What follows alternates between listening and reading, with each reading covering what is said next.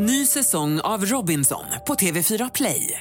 Hetta, storm, hunger. Det har hela tiden varit en kamp. Nu är det blod och tårar. Fan händer just nu. Det. är Detta är inte okej. Robinson 2024, nu fucking kör vi! Streama söndag på TV4 Play. Podplay.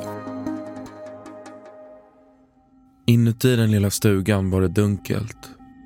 En ensam oljelampa mitt i rummet kastade skälvande skuggor på väggarna och det luktade unket av gammalt trä och något jag inte kunde sätta fingret på.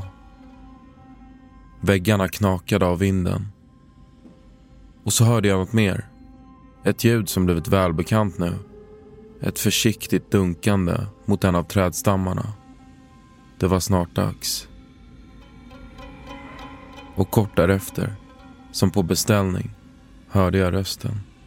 Hennes röst. Jag slöt ögonen och började nynna för att dämpa ljudet, men utan framgång. Trots att den var så svag att den knappt hördes kändes det som att hennes viskningar slöt sig om min nacke som en osynlig hand. Drypande av svett slog jag upp ögonen igen, reste mig och drog ut en låda under sängen. Utan att titta på det rosa, spetsklädda föremålet plockade jag upp det. Sprang fram till dörren, slet upp den och kastade ut dockan i natten. För en sekund tillät jag mig själv att stanna och blicka ut i mörkret. Allt var tyst igen. För tyst. Och från mörkret möttes jag av hundratals döda ögon som stirrade tillbaka på mig. Välkommen till Oförklarliga fenomen. Ett program där jag, Evelina Johanna, Och jag, Tom Schäferdik. tar med dig på berättelser om mystiska, märkliga och obehagliga saker som hänt över hela världen. Saker som inte alltid går att förklara. Innan vi drar igång med dagens berättelse vill vi bara tipsa om en grej. Nya avsnitt av Oförklarliga fenomen släpps varje tisdag. Men om du vill höra avsnitten en dag före alla andra ska du gå in på podplay.se eller ladda ner appen. Helt gratis. Varför är det så att det som ska föreställa något oskyldigt kan vara så obehagligt? Till och med när jag var yngre kunde jag känna the ick över vissa dockor. Speciellt de som hade ögon som såg verkliga ut. Mm. Jag minns en docka hemma som, alltså när jag var liten, det gjorde mig så rädd. Det kändes som att hon tittade på mig. Vart jag än var i rummet så var det alltid som att ögonen var på mig fast jag flyttade på mig. Min mamma gömde till slut dockan i ett skåp och jag minns att även fast den var i skåpet så sprang jag förbi skåpet när jag skulle gå förbi för att det kändes som att hon såg mig även fast hon var instängd där. Ja, det är ju ett barns mardrömslika tankar. Men jag kommer ihåg den här känslan så starkt än idag. Och det här avsnittet mm, Få mig inte att må skitbra. I det här avsnittet ska ni få följa med till en ö i Xochimilco-kanalerna i utkanten av Mexico City. En ö vars historia är kantad av såväl lik av kött och blod som livlösa kroppar i porslin. Lokalbefolkningen kallar den för La Isla de las Muñecas, Dockornas ö.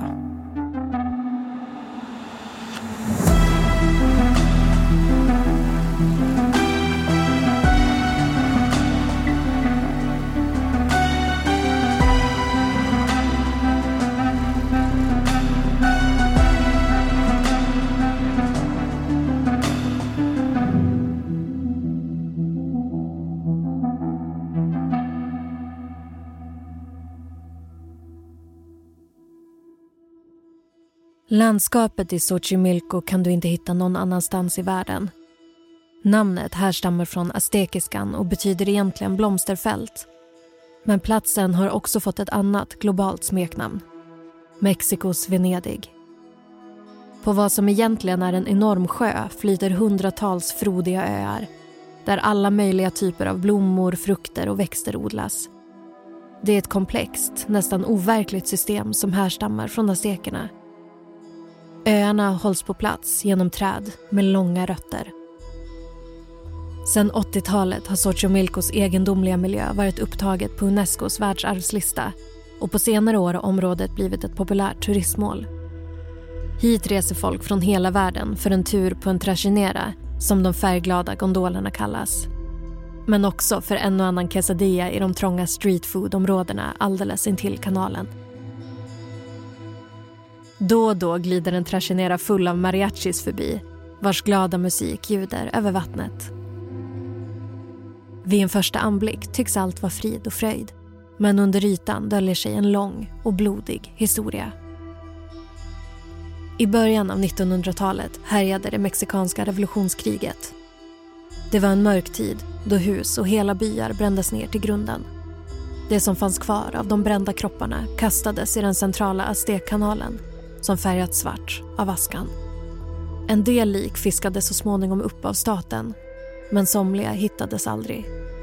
Det sägs att själarna från de ihjälbrända människorna fortfarande gömmer sig nere i det mörka djupet.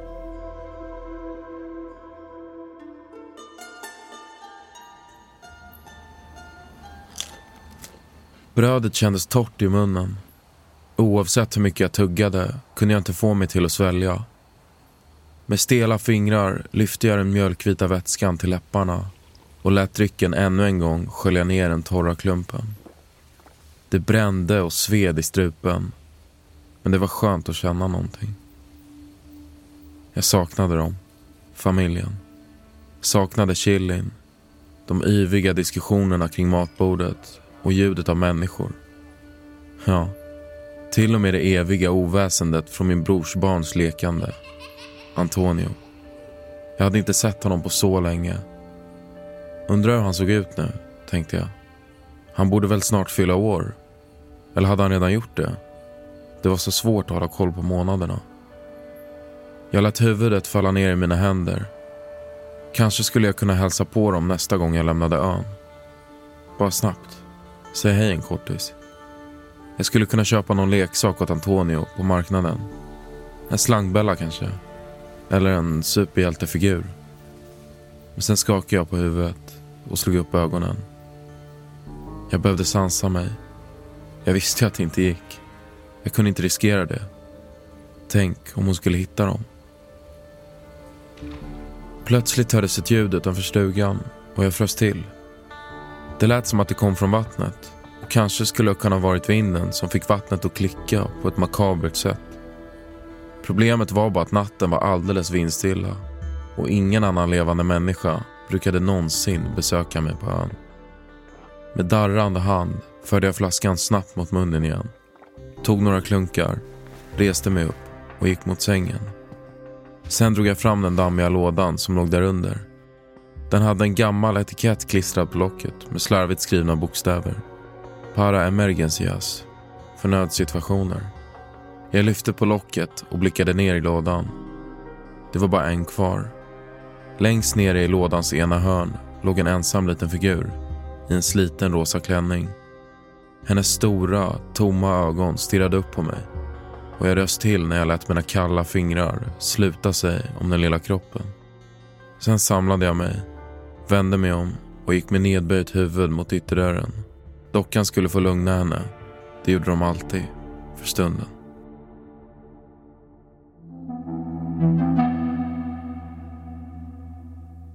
Ny säsong av Robinson på TV4 Play. Hetta, storm, hunger. Det har hela tiden varit en kamp.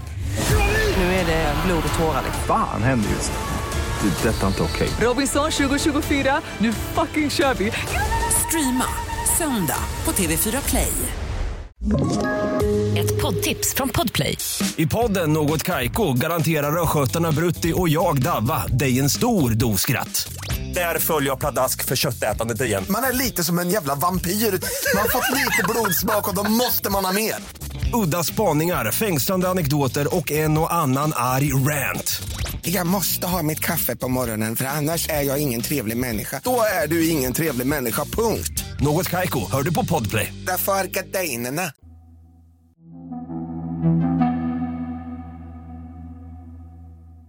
Vår berättelse börjar år 1950. Fyra decennier efter revolutionskriget har mycket förändrats i Xochimilco. Den tidigare självstyrda kolonin, som under uppemot 3000 år styrts av ursprungsbefolkningen har under de senaste åren genom politiska strider till sist blivit ett officiellt distrikt av Mexico City. Området lyder nu under mexikanska lagar och är inte längre ett lugnt och stillsamt område.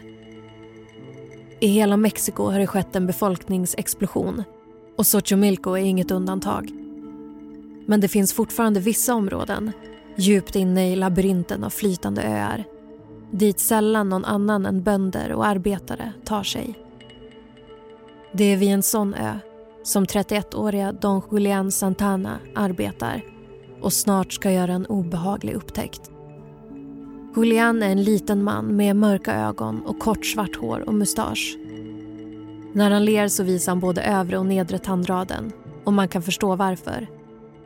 Ön han äger och arbetar på är en av de vackraste i hela Xochimilco med näckrosor som täcker nästan varenda hörn. Sju år tidigare, 1943, spelades den romantiska filmen Maria Calendellaria in här. En film som erkänns över hela världen för vackra scener och en gripande historia om ursprungsbefolkningens lidande i Xochimilco sedan den mexikanska revolutionen.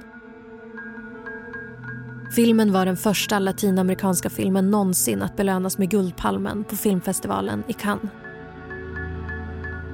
Julians ö, trots dess avlägsna plats, är alltså redan berömd. Men den kommer snart att bli känd för någonting helt annat än näckrosor.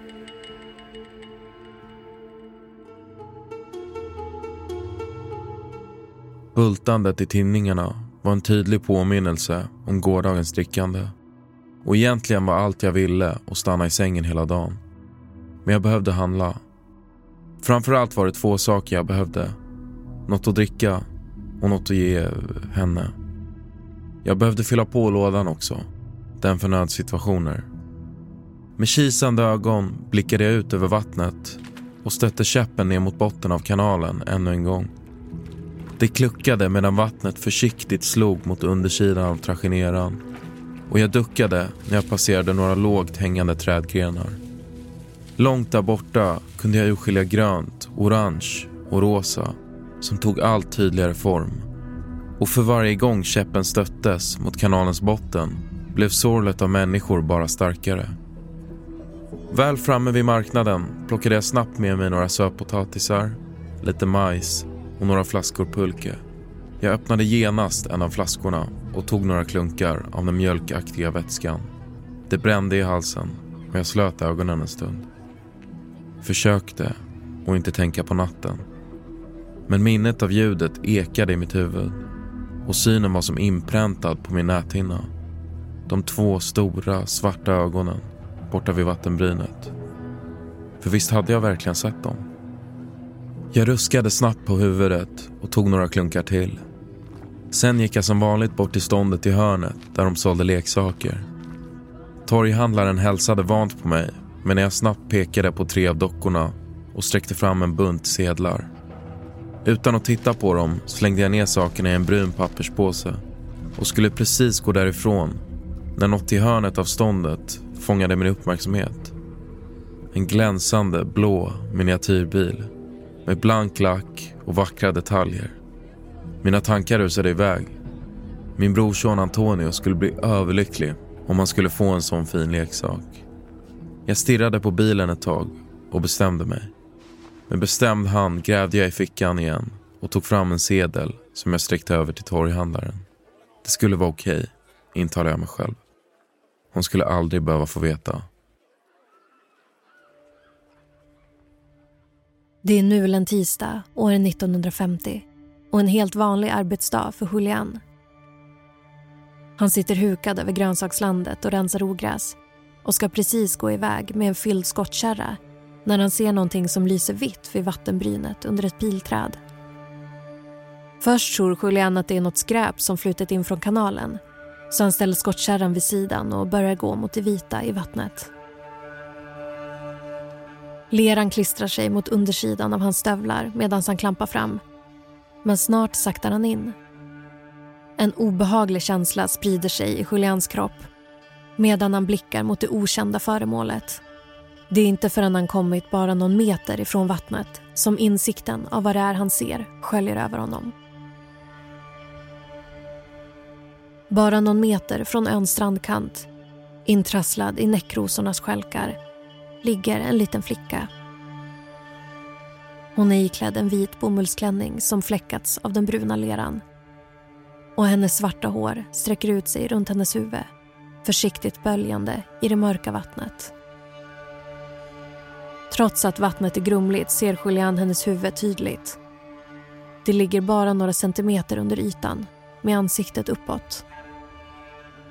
Både hennes mun och hennes mörka ögon är öppna. Som om hon fortfarande skrek.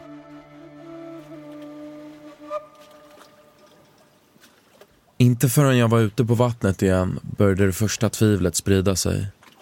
Jag kastade en blick mot påsen som jag slängt vid ena sidan. Såg hur den blå färgen från leksaksbilen lyste genom det tunna pappret.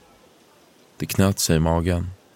Men beslutsamt greppade jag tag den långa käppen och körde ner den i botten av kanalen med en bestämd stöt. Lät trajineran flyga fram över vattnet. Som om faran låg bakom mig. Ju längre bort jag kom från marknaden, desto lägre blev musiken och ljudet av människor tills dess att tystnaden omslöt mig. Jag försökte andas långsamt, men kände hur pulsen började slå. Snabbare och snabbare. Var det bara jag, eller kunde man höra mina hjärtslag? Jag svängde av till vänster. Det var inte långt kvar nu. Svetten bröt ut i pannan. Vad hade flugit i mig egentligen? Det är klart hon skulle förstå. Jag skulle inte kunna lura henne. Med darrande händer slet jag upp påsen och fiskade upp den lilla blå bilen. Jag såg längtande på den en stund och smekte den glänsande lacken med tummen innan jag sträckte ut handen över vattnet och släppte den. Med ett plopp slog bilen till ytan jag följde den med blicken när den cirkulerade ner i det grumliga vattnet. Sen vände jag mig mot ön som jag nu kunde skymta mellan träden. Bad för mitt liv att ingen på ön hade sett vad jag just gjort. Efter Julian Santano hittat den drunknade flickan går allt snart utför. Han börjar tillbringa sina dagar på en lokal pub där han dricker stora mängder pulque, en mexikansk mjölkaktig alkohol och super sig ofta redlös. Det dröjer inte länge förrän Julian blir portad från puben. Men istället för att sluta dricka köper han med sig alkoholen hem till ön. Där får han snart svårt att sova, hemsökt av flickan som besöker honom i drömmarna. Och då och då, när vinden viner, tycker han sig höra en röst. Någon som ropar på något, som söker tröst. Snart blir ljuden allt mer intensiva om nätterna. Och på dagtid kan Julian inte låta bli att snegla ner mot vattenbrynet under pilträdet där han hittade flickan varje gång han ska gå till bryggan där tragineran står parkerad. Kanske är han rädd för att se samma fasansfulla syn igen. Kanske är han rädd att göra en ny, hårresande upptäckt. Och en dag händer det. Det regnar när Julian ska ta sig till tragineran och trots att han försöker undvika det så dras hans ögon till vattenbrynet. På exakt samma ställe där den lilla flickans kropp hade legat ser han någonting ligga intrasslat i näckrosorna igen. Men det är inte en människa, det ser han på en gång. Det är alldeles för litet. Han försöker slita blicken och gå därifrån. Men det är som att han inte kan styra sin kropp. Sakta går han ut till vattenbrynet och plockar upp det lilla föremålet. Det är en gammal, sliten och smutsig docka med vit klänning, tomma svarta ögon och öppen mun.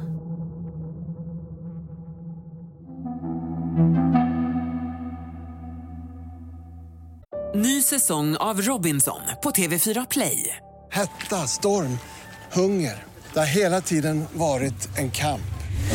Nu är det blod och tårar. Fan händer just nu. Det. är Detta är inte okej. Robinson 2024, nu fucking kör vi! Streama söndag på TV4 Play. Ett poddtips från Podplay. I fallen jag aldrig glömmer djupdyker Hasse Aro i arbetet bakom några av Sveriges mest uppseendeväckande brottsutredningar. Går vi in med hemlig telefonavlyssning och, och då upplever vi att vi får en total förändring av hans beteende. Vad är det som händer nu? Vem är det som läcker?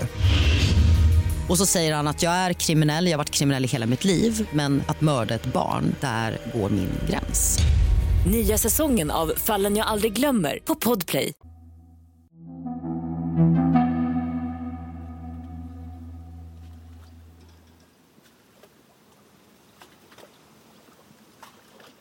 Det kändes som att blickarna brände mot min hud. Jag kände mig smutsig, skyldig, livrädd. Medan jag band fast Trajanera mot bryggan med ansiktet dolt tillät jag mig själv att samla mig för en sekund. Sen vände jag mig med en dramatisk gest mot ön med ett stort grinande leende. Hallå, ropade jag glatt i tystnaden. Jag är tillbaka och gissa vad jag har med mig. Jag höll upp påsen och skakade den så att föremålen inuti rasslade mot pappret. En med röd klänning, sa jag medan jag tog upp den första dockan. En med blå overall och en med en fin vit klänning. Vita klänningar gillar vi ju, eller hur? Jag vände mig mot publiken igen, som stirrade tillbaka på mig med oförändrade, kalla ansiktsuttryck. Jag svalde hårt. Jag ställer upp dem här. Blir det bra? sa jag. Men när jag staplade upp de nyinköpta dockorna på rad in till husväggen. Mina händer darrade nu så kraftigt att jag hade svårt att få dem på plats. Till slut lyckades jag få dem alla att sitta upprätt och jag kastade ett sista stort leende ut mot ön innan jag plockade upp kassarna med mat och flaskorna med pulke. De klirrade högt medan jag småsprang in i stugan och drog igen dörren bakom mig med en kraftig smäll. Det kändes som att temperaturen sjunkit med flera grader på bara några sekunder. Något var definitivt fel.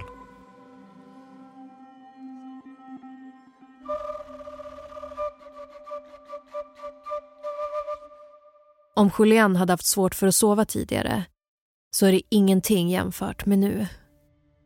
I början var det knappt hörbart. Det skulle kunna ha varit vinden som skapade förvrängda vinande ljud när den kilade mellan trädgrenarna.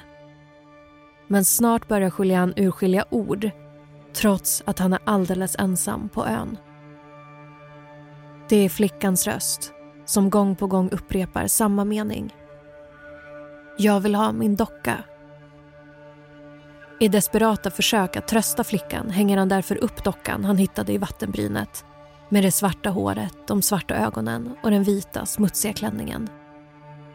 Men det hjälper inte, så Julian gör det enda andra han kan komma på. Bara ett par år efter att han hittat flickan och hennes replika i miniatyr är ön han äger och jobbar på knappt igenkännbar. Stället som tidigare täckts av näckrosor kryllar nu av små smutsiga kroppar i olika färger och storlekar. Hundratals, om inte tusentals dockor sitter på varenda sten och har spikats upp på varje vägg. Det hänger dockor från träden med snaror som knutits runt deras halsar och från klädlinor som sträcker sig kors och tvärs. Och på hedersplatsen, i mitten av den största väggen vid hytten, hänger hon. Den första dockan, som är så lik flickan som drunknade. För varje gång som Julian tar med sig en ny docka till ön så upplever han att flickans röst lugnar sig något. Men friden är kortvarig, för snart börjar hon klaga igen. Han saknar sin familj och brorson men vågar inte hälsa på dem i rädsla för att ta med sig det som hemsöker honom. Månader blir till år, som blir till decennium. Och allt eftersom att fler dockor hängs upp på ön stämmer fler röster in i flickans klagande. Det är som att hennes röst multiplicerats och ljuder genom dem. Till slut är det som att en hel kör sjunger till honom utanför hytten om nätterna. Men tydligast och starkast låter det från ett ställe en bit bort från hytten. Från något under pilträdet, alldeles intill vattnet. Jag tryckte händerna mot öronen och nynnade. Högre och högre sjöng jag medan jag gungade fram och tillbaka. Men det var omöjligt. Rösterna var för höga. De trängde igenom min hud. Ekade i mitt huvud. Det skulle inte ha börjat än. Det var för tidigt. Hon måste ha förstått. Måste ha insett. Och nu var hon avundsjuk och arg. Med ett härjat ansiktsuttryck reste jag mig ur sängen, drog fram den dammiga lådan, den för nödsituationer och slet upp locket. Jag kände hur hjärtat sjönk ner till maggropen. Den var tom. Lådan där jag alltid brukade förvara extra dockor när flickan var extra nära var tom. Fan. Fan, fan, fan. Hur kunde jag glömt att fylla på den? Det här var inte bra. Inte bra alls. Jag slängde lådan åt sidan och kastade mig mot golvet. Men under sängen låg bara ett par gamla strumpor. Snabbt reste jag mig igen och började slita ut allt jag hade ur skåp och lådor. Bestick och kläder flög om vartannat genom luften och ett glas slog till marken med ett kras. Det måste finnas något här inne. Något som kan lugna henne. Men nu kände jag paniken stiga. Kunde knappt tänka för att rösterna var så höga. Jag måste ta mig in till byn för att få tag i en ny docka, tänkte jag. Bryta mig in i någons hus om jag måste. Eller... Tanken var så förbjuden att jag knappt vågade tänka den. Jag skulle kunna fly. Lämna ön för gott. Ta mig någonstans där hon aldrig skulle hitta mig. På ostadiga ben gick jag genom hytten, öppnade den knarrande dörren och såg ut i mörkret. Hundratals döda ögon stirrade tillbaka på mig. Jag fällde ner blicken och småsprang mot bryggan där tragederan satt fastbunden. Men så såg jag något en bit bort och frös till is. Stirrade bort mot platsen där jag sett rörelsen. Sen, som om osynliga händer greppat tag om alla mina leder, började jag gå. Bort från trageneran, mot pilträdet. Mitt förnuft skrek åt mig att vända mig om. Att inte undersöka saken. Jag kunde inte hålla emot. De sista stegen genom leran gick som på automatik. Sen var jag framme. Med hjärtat som rusade i bröstet böjde jag mig långsamt framåt och såg ner i det mörka vattnet. Skriket hann aldrig lämna mina läppar när jag kände kylan slå mot mitt ansikte.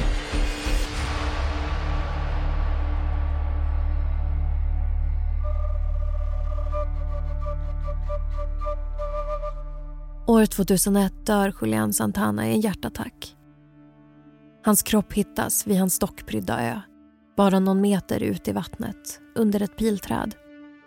Samma plats som Julian hittade både den drunknade flickan och dockan i den vita klänningen 50 år tidigare. Dockornas ö finns fortfarande kvar djupt inne i Xochimilcos labyrint av kanaler. Och än idag, berättar besökare, kan den som tittar och lyssnar noga se dockor som rör sig på ett onaturligt sätt och höra viskningar i vinden. Kanske är det den drunknade lilla flickan som fortfarande klagar efter sin docka.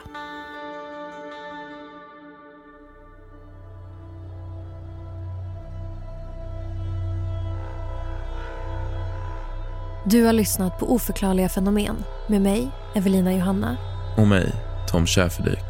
Glöm inte att följa oss på TikTok där ni kan se bilder från dockornas ö eller La Isla de las Muñecas. Har ni idéer på fler oförklarliga fenomen? Lämna en kommentar eller skriv till oss på Instagram. Båda hittar ni om ni söker på ät oförklarliga fenomenpodd.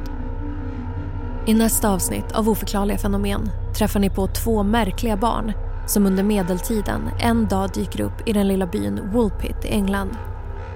Än idag, 800 år senare, kan ingen förklara vilka barnen var, vart de kom ifrån eller varför deras hud var alldeles grönaktig. Manuset i det här avsnittet är skrivet av Emelie Nyblom. Redaktör Saga Wadensjö. Originalmusik Adam Bejstam. Huvudtema Oskar Wendel. Ljuddesign Adam Renström. Exekutiv producent Daniel Murberg. Oförklarliga fenomen görs av oss på podcastbolaget Cast.